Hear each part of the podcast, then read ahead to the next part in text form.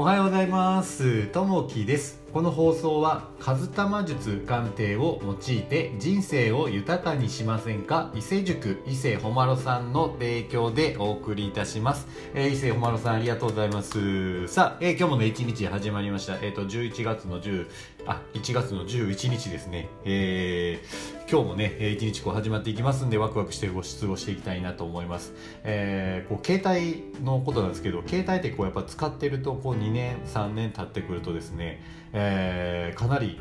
あの劣化しません？あの充電がものすごく早くなくなりません？でちょっと先日新しく携帯変えたんですけど前の携帯まで残ってて、えー、見てるとですね、えー、一気にこう20%ぐらいから数パーセント5%いくのがめちゃくちゃ早くてただ1%残り1%なんて消えるかなっていうところでめちゃくちゃ頑張ってくれますね、えー、最後の1%ってあの携帯も頑張るやなというふうに思います。さあ、えー、今日のね本題に入っていきたいなと思います、えー、今日のお話はですね鏡開きのお話ですね。で、まあ、子供からですねどうして、えー、お持ちなのに鏡っていうの？と言われた時に、えー、どう答えますか、えー、まあねそんなことあの質問さされることも少ないかと思うんですけどもし聞かれた時どう答えますかというところですね、えー、鏡開きのお話ですね、えー、正月飾りや初詣などの伝統行事には様々な意味が込められています。Y さんが家族で、えー、鏡開きを行った時のことです、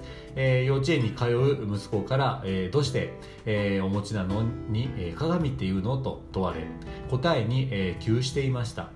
書籍やインターネットで調べると鏡餅は銅鏡と呼ばれていた丸い鏡に由来することが分かりました。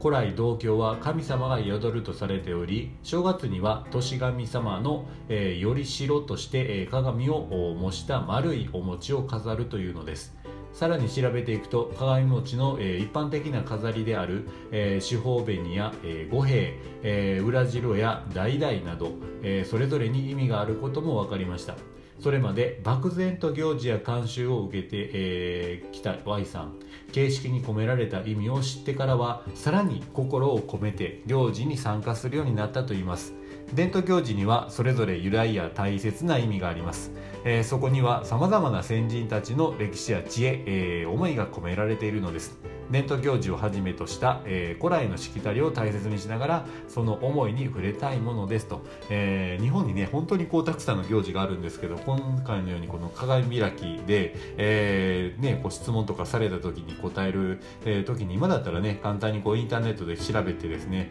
えー、答えられたりするんですけど昔の場合だったらやっぱこうおじいちゃんおばあちゃんからですねお父さんお母さんであったりそういったところから教えてもらってああなるほどこういうことやったのかということでそんなを伝えてていけるのかなというのがあるんですけどやっぱりね一つ一つの行事をどういう意味があるのかってこう調べながらやるとね、えー、どんどんこう年を重ねることによって、えー、一つ一つの行事に対してもこう、えー、どういう意味があるんやろうと、えー、興味を持ったりとかですねするのでそんな時にちょっとね、えー、調べてみて、えー、知恵を入れていくのもいいかなというふうに思います。えー、このね鏡開きでもしね聞かれたらこういうことなんだよと言えるようにねするといいかなと。で一つね調べてると鏡は円満っていうのがあって、えー、開くは、えー、末光、えー、広がりを意味するというのもありましたね。えーまあ、ちょうどね今の時期であればこう10日恵比寿とかね、えー、恵比寿神社にあの商売繁盛で参るというふうな行事があったりとかですね、えー、そんなもあるので、えー、元旦に、えー、初詣行って、えー、10日恵比寿と行ったりとかですね、えー、商売繁盛で、えー、祈願するというふうなところがね、えー、つい先日土曜日かな、えー、日曜日か、えーまあ、そんなところで、えー、東海ビスがこうスタートしたところがあるんですけど、まああの、今日ぐらいまでやってるところも多いと思いますんでまたねよければちょっと足を運んでみるのもいいのかなというふうに思います。さあ、えー、最後にね、え今日の一言に、えなります。守られてきた伝統は伝統じゃありません。守られなくたって、えー、残るものを伝統というのですと、えー、六助さんの言葉ですね、えー、まあ深いですね、えー、こういったね言葉をこう残される方々の、えー、言葉で本当にね心にこう染みてきますね、えー、さあね今日も一日ねこう始まっていきます、えー、まだまだねこう